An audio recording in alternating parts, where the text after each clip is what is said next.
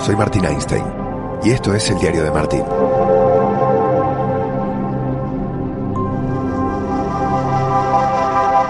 Acabo de aterrizar en Ámsterdam. Ya voy en el taxi rumbo al hotel. Hace frío, siempre hace frío en esta época en Ámsterdam. Creo que es de las ciudades en las que más he sufrido las condiciones climáticas trabajando. De verdad, ¿eh?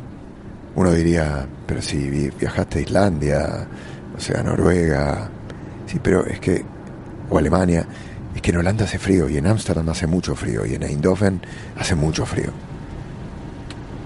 Y además, no sé por qué, pero uno no se imagina que haga frío en estos lugares.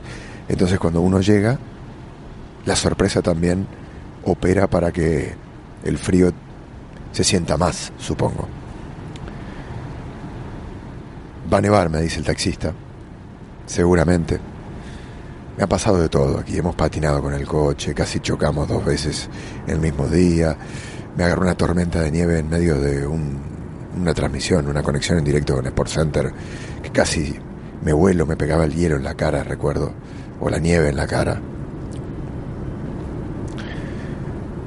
Y también he sentido ese ardor en la piel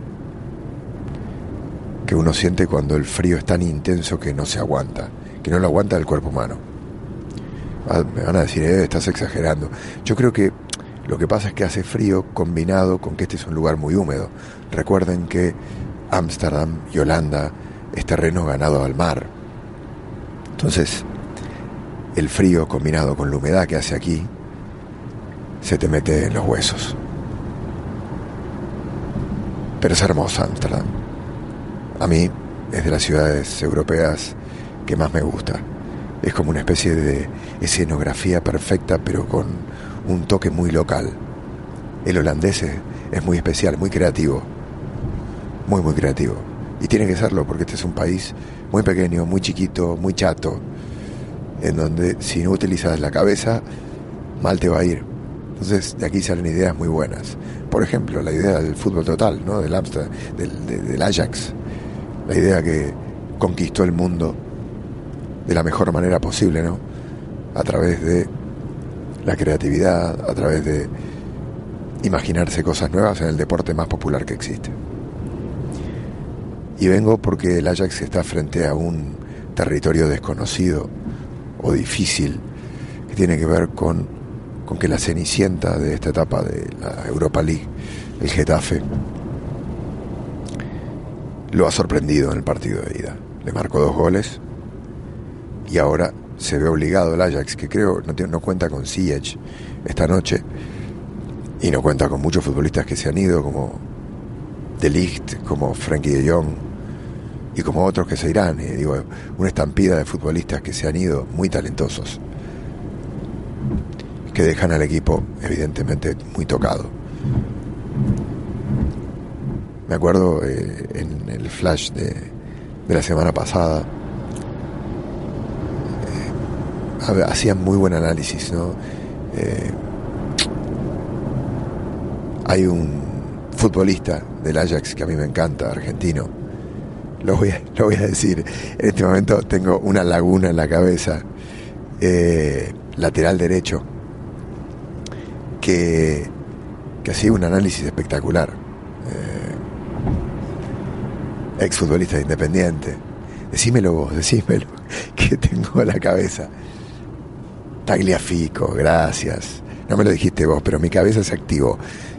Escúchame, tengo, tengo razones para, para que la cabeza me vaya más despacio. Ayer me acosté a las 2 de la mañana, mi hija a las 3 me llamó como cuatro veces desde la cama, sabía que yo me volvía a ir al día siguiente, ya evidentemente sentía esa ausencia, y dormí muy poquito, mal dormí en el avión, en el vuelo de Madrid a Ámsterdam y todavía la cabeza no, se ha levantado, esa es la verdad.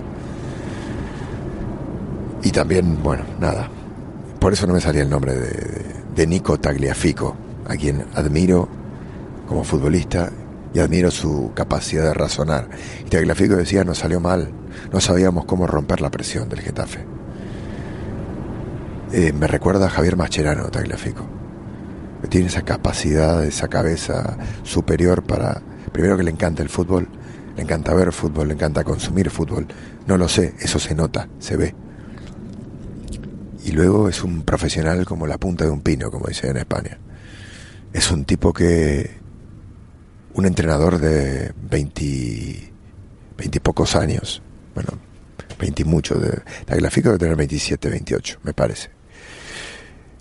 Pero ve muy bien las cosas y decía que se habían equivocado ¿no? en la forma de, de romper con la presión del Getafe, que se habían abierto demasiado. Y leía ahora en la previa, una previa fantástica que escribió Diego Torres del diario El País, em, que Ten Hag, el entrenador del, del, Ajax, había, había mirado bien al Fútbol Club Barcelona que había jugado contra el Getafe para ver cómo, porque el Barça tiene un estilo similar al del Ajax, ellos habían roto la presión sin pegar el pelotazo largo, que fue un poco lo que no le funcionó al Ajax en el partido de ida en el Coliseum, Alfonso Pérez. Pero bueno, me voy a comer ahora con Diego Torres, a charlar un poquito de la vida, de las cosas y,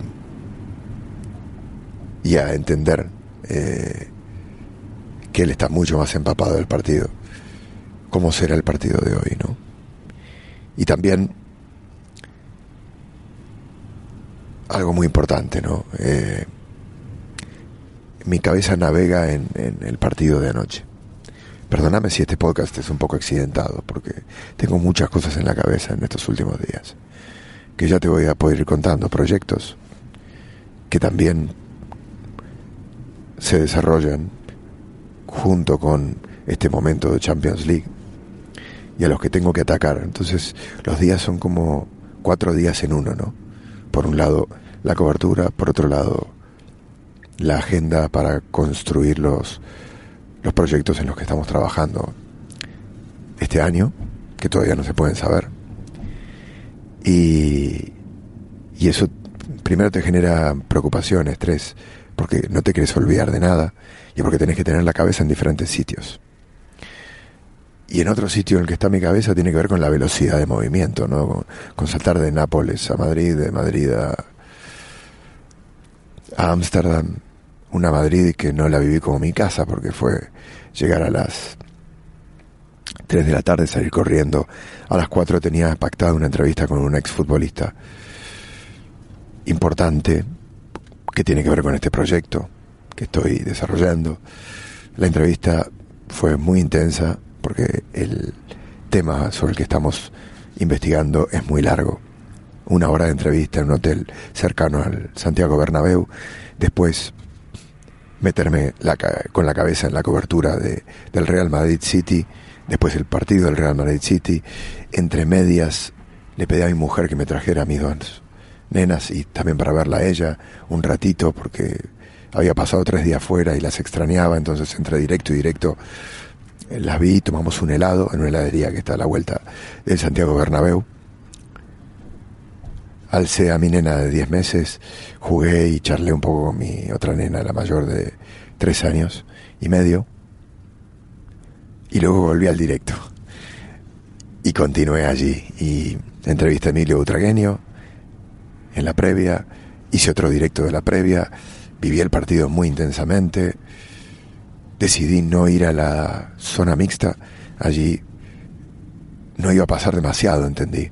Por lo que había pasado en el partido entendía que lo que yo tenía que escuchar era otra cosa, eran a los entrenadores.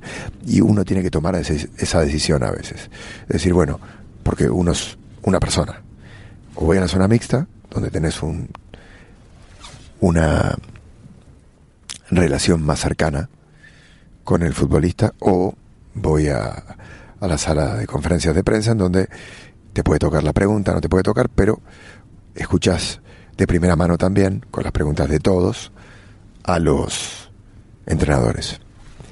Después está la zona de flash, pero ayer no teníamos flash, que ahí sí puedes hablar con entrenador y también con futbolista, si es que te quieren atender. Entonces yo dije, no, fue un juego de ajedrez el partido de ayer. Fue tácticamente algo raro eh, pasó algo raro. Uno esperaba ver otro tipo de partido. Esperaba ver un City con la posesión, esperaba ver a un Real Madrid eh, presionando más arriba, con, mandando más también desde el centro del campo. Yo pensé que poniendo a Isco Zidane le iba a disputar la posesión del balón, pero al no poner a Cross la perdió. Y el City tampoco la pidió la, la pelota. El City quería hacer un, un equipo ancho, explicó después Guardiola, muy generoso en la rueda de prensa, porque explicó todo, explicó cómo veía el Madrid y cómo lo estudió. Fue muy loco. Eh, primero se confirmó lo que todo el mundo sabe, ¿no? Pero con, con nuevos hechos, que Guardiola es un obsesivo. Eh, dijo que los 10 días de parón este, que tuvo la Premier se dedicó a ver 80.000 partidos del Madrid, ¿no? Y a ver cómo jugaba el Madrid. Yo digo, no, pero tu mujer cómo no te pide el divorcio. lo pienso, ¿no? digo, si tenés 10 días de vacaciones, está bien. Entiendo que los quieras aprovechar para preparar algo muy importante en la temporada. Pero no te tomes los 10 para ver los partidos, ¿no? Así es Guardiola. Eh, hay que aceptarlo de esa manera. Klopp se fue de vacaciones.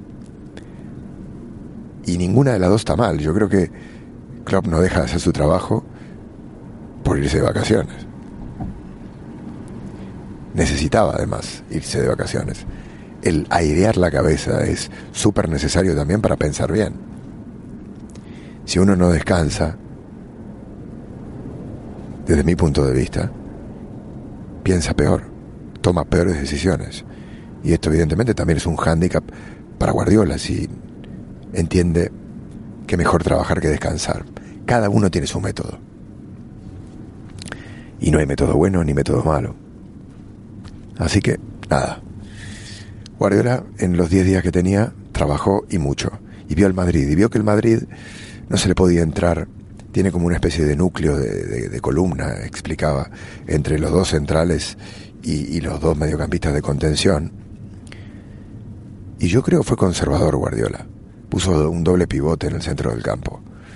Y luego abrió la cancha, es verdad, pero el City era un City rarísimo. Jugaba sin delantero tiraba diagonales, no hacía pie en el partido.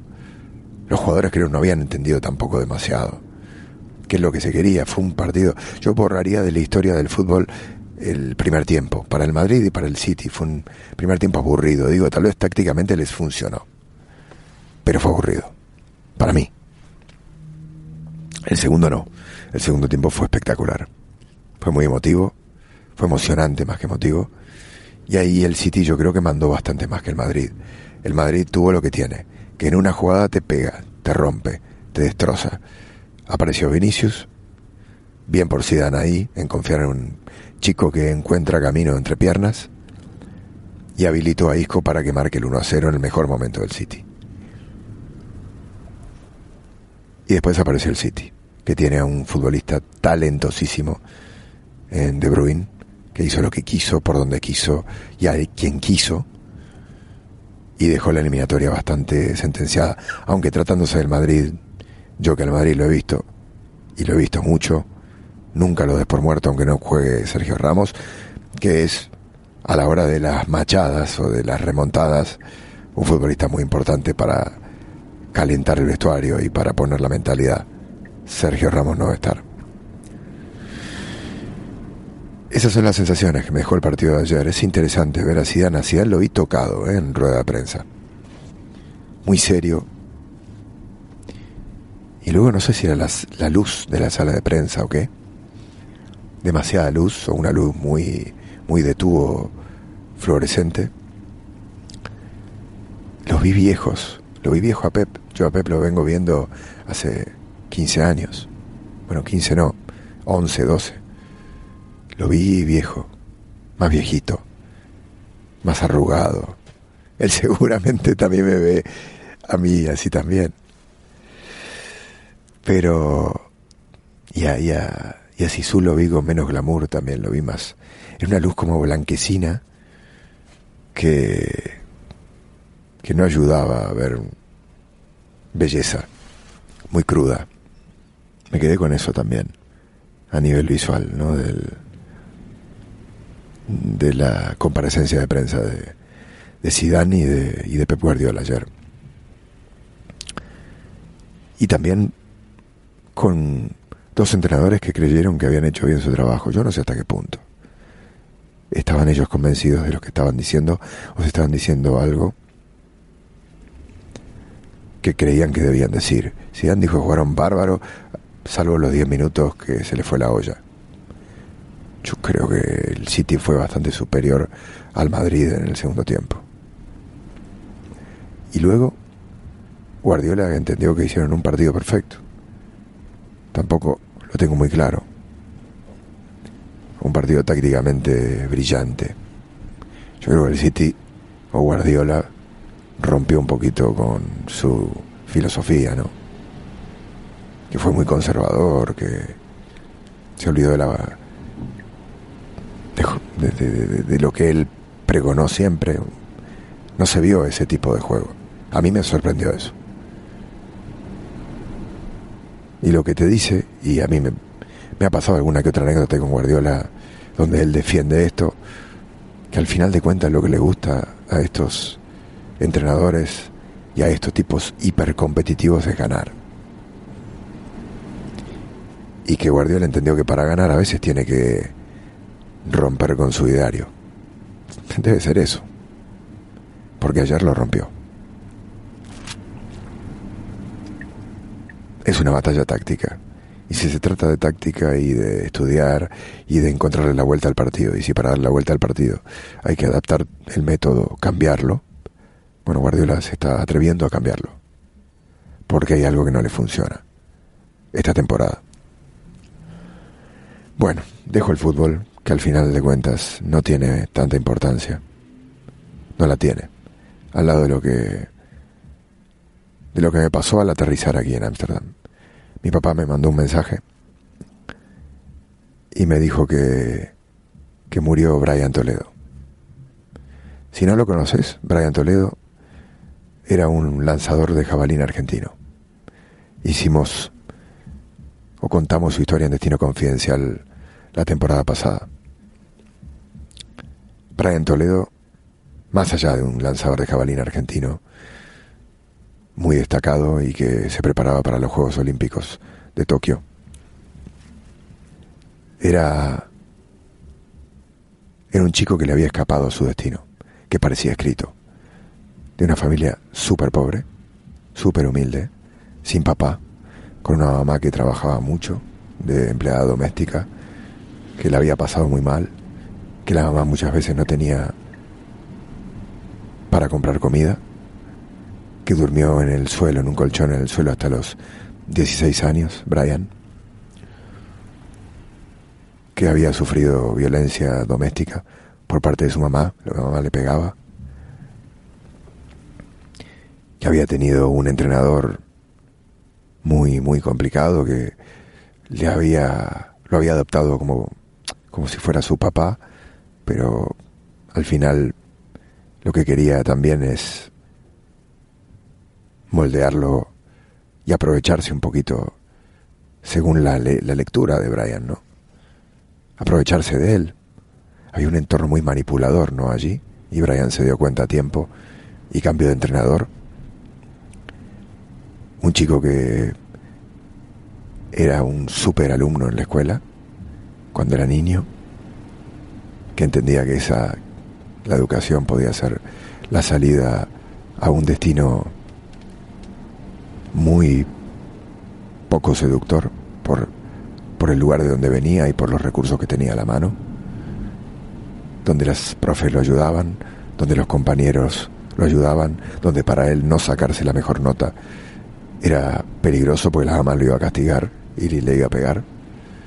Era muy estricta la mamá. Él vendía los dibujos, dibujaba muy muy bien, le encantaba el manga para ganar algunos pesos y llevar pan y arroz a su casa.